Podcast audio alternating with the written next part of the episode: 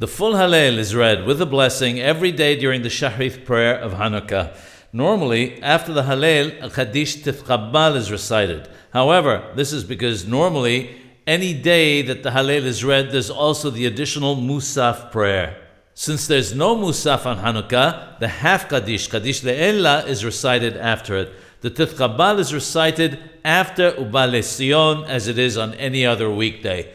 Since Shabbat and Rosh Hodesh both have an additional Musaf prayer, when they fall on Hanukkah, the Hallel is followed by Kaddish Titqabal, as it is on any day when there is Musaf. The reason being that another Titqabal is required later because of the Musaf Amidah.